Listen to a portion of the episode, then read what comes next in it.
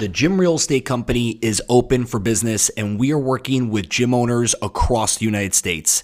If you are a gym owner that needs assistance with either leasing or you want to pursue purchasing a building, please hit us up on Instagram at Gym Real Estate. Guys, traditional brokerage firms, what you've been using in the past, is underserving the fitness community. 100%. Brokerage firms are the biggest fucking racket. They essentially forward a bunch of emails, schedule a tour of the facility. They look over the lease, but they never really give you fitness industry specific guidance. And then once they collect their commission check, they're gone. I couldn't stand that racket in 2016 when I purchased my building, which later allowed me to retire in 2021 from gym ownership. So when I was done with gym ownership and I needed something else to do, I instantly thought of creating a firm that was not a brokerage firm that was a commercial real estate and business consulting firm specifically for the fitness industry.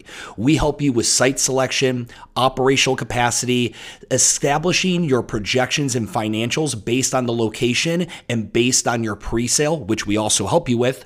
Then we sit down and we help you facility layout and understand exactly how to be successful in this location with your model. It's the perfect intersection of commercial real estate experience and the fitness business industry experience that I have with over 15 years. Please, if you are doing anything in real estate, leasing or buying, I'd love to have a conversation with you. Let's just book a quick free discovery call. Shoot me a DM on Instagram at Gym Real Estate. What is up, guys? It is Stu, and it's another episode of the What the Fuck Gym Talk podcast. We're talking the Gym Real Estate Company today. So we get asked a lot about like retail versus industrial. And there's scenarios where I'll get on a discovery call with someone regarding their commercial real estate project or needs or whatever they're working on. And they'll be like, yeah, we definitely need, we need industrial. And then when I dig in, I'm like, cool. So just tell me why is it based on like what you need out of facility or blah, blah, blah. And generally what it's out of is a preconceived notion that industrial is cheap retail is expensive. That's the current preconceived notion. And where I think at a at some kind of really gross global level, right, at a really high macro level, probably is true. But what you got to realize is industrial during this whole, you know, the micro gym um, evolution, right? With all the CrossFit gyms going into industrial sites and then the boutique Orangetheories of the world going in into retail sites, we have seen a shift of more people going to retail. But what has also happened, and anyone who's in like any kind of a, a brewery market um, or where anyone's been rehabbing old warehouses, you're seeing these industrial sites develop retail amenities, retail features, and thus commanding almost retail like pricing. So, for example, in you know in that one where I told you they were looking for industrial, and I really dug to the bottom, I said, so why is it? Like, well, it's just budget stuff, man. I just I I don't want to pay retail prices, and they had no idea that the the best industrial in the market was priced maybe maybe at 90 or 92% of what retail was. So, I mean, it was marginally cheaper. So it was one of those, well, okay, you don't have to be in the back of this one section of town that you don't really want to be in just for industrial, because the way a lot of uh, development companies are developing industrial, it's now going to trade at almost retail based prices. And you also have to look at like what the end use is. So for those of you guys who want industrial, if you are looking at sites that are inside of industrial parks where they are flex warehouse space. So if you ever heard a term like flex space or flex warehouse, that is industrial. It essentially just means that there is some um, assortment of office space up front, typically air conditioned and heated. And then in the back is an open warehouse for either storage, distribution, showroom, whatever it may be. So these are flex spaces, like a hybrid type space. Those, when, you know, generally industrial parks, somebody builds, you know, three 100,000 square foot buildings, and then they go ahead and they carve out, you know, whatever it is, X amount of, you know, 10,000 square foot bays or suites out of those and they carve them up in whatever configuration they choose. So when you're in those places, those owners are looking for a certain kind of tenant. They're looking for someone who, you know, generally warehouse distribution, that kind of thing. Um, maybe e-com where they've got a bunch of, you know, merchandise in the back that needs fulfillment. They're looking for that kind of a tenant, right? They need some offices up front for the business shit or for seeing clients, but in the back, that's where the work gets done. You know, maybe it's a uh, a car wrapping place, right, where it comes in and they'll wrap your car in the back of the warehouse, but up front is kind of the showroom and where they do their sales and offices and all that.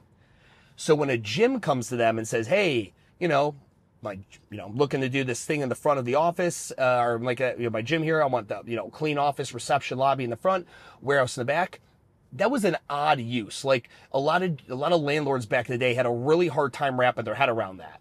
But now it's more common. I mean, and it's everything. I mean, you're it's not just like fitness. It's I mean, hell, I mean, you're like there's baseball training clinics, golf clinics, like, you know, very fitness wellness oriented uses going into these places.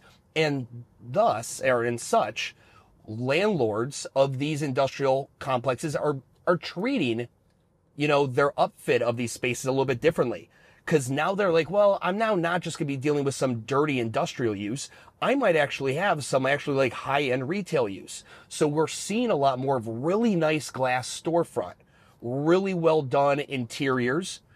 But now that space is gonna trade at closer to retail ish prices, especially if that landlord has done a good job cultivating other high foot traffic brands. Because really, when we think of retail, we're generally thinking of high foot traffic areas.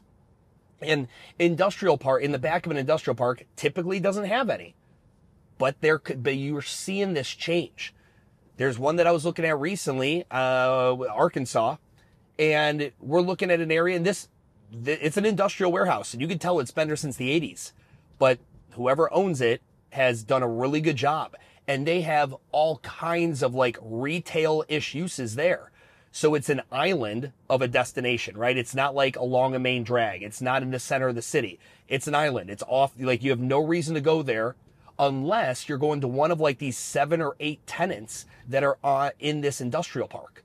So in that case, that landlord is now able to charge closer, significantly closer to retail rates.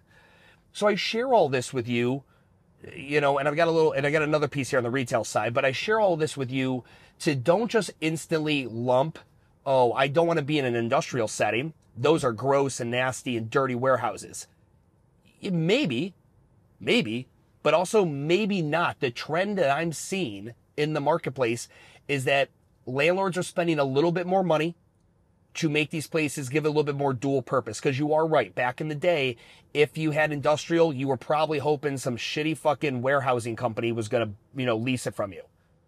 You know, and it was going to be dirty. You never had to worry about it. They didn't care if the, the interior looked good. They didn't give a shit, right? You know, industrial had its heyday of you could be a kind of a lazy landlord if you own those because those guys didn't ask for much. But then all these other uses start going to industrial small businesses because it's inexpensive and thus, but they need better build outs. So you're just seeing this switch. Now, all that being said, it's not that indu- or retail is taking is going to start lowering their prices or anything like that to compete with industrial. Really, what you're looking at for retail now, though, if you want to be in a retail setting, is simply more or less a convenience factor. So I'll put it like this. In the suburbs, where most of your clients, if you're a suburban market gym, have a mortgage and probably kids. These kids are probably in some form of grade school, high school, something like that. In the suburbs, you generally don't have the highest level of walkability or convenience factor, meaning they're suburbs, they're crowded, there's, you know, four, five, six, seven main drags in that area, you know, shopping malls and plazas and, you know, grocery stores, like big anchor grocery stores, um, targets and all that shit. A lot of traffic, but not like foot traffic. This is like drive-by traffic. And we all know, I mean, if everyone can stop like kidding themselves, drive-by traffic isn't, unless you have great store frontage and incredible signage, it's not as valuable. You know, you see VPD in any of these uh, listings when you guys are browsing, you know, VPD vehicles per day. 96,000 VPD. This location's awesome. Like, cool. That's 96,000 people driving by looking straight ahead or they're looking down on their phone on their way to kill someone soon. Um, they're not paying attention where the fuck they're going. So, it's VPD is not that big of a deal anymore. Now, if you have kind of like a corner spot or you have some great signage, yes, somebody passing your shit on repeat over and over and over and over again, that there's definitely marketing benefit there. But with these retail spots, especially in the burbs, I'm seeing a lot of suburban market gyms actually look to the industrial complexes because A, you can't really find standalone warehouses and industrial in suburbs, not typically. Most suburbs, the way urban design works, those are all gone. Okay. You have to go urban inside of the city or closer to the city in order to find the warehouses and the industrial spots. All right. But in a suburb, we are seeing because the other thing in a suburb market, your clients are used to having to commute. They're used to some traffic. They have a higher tolerance. So you actually getting them to get off these main drags and not be in the plaza where everyone's favorite shopping center is, is actually a good thing. Everyone's favorite shopping center is a clusterfuck. And I'll be honest with you, a lot of landlords and listing agents don't want fitness use inside of popular shopping centers, mainly due to the bloat uh, that it has on the the parking situation right? So I know even though you're a group class, like, well, only have like 20 people at a time in class. Yeah, but then you'll have the 20 people that are in class plus the 20 people showing up that are going into the next class. You know, more or less, you're going to have probably more utilization of that parking lot than the average tenant is. Okay. You know, Quiznos doesn't have 40 fucking people, you know, taking up spots in their parking lot at a time.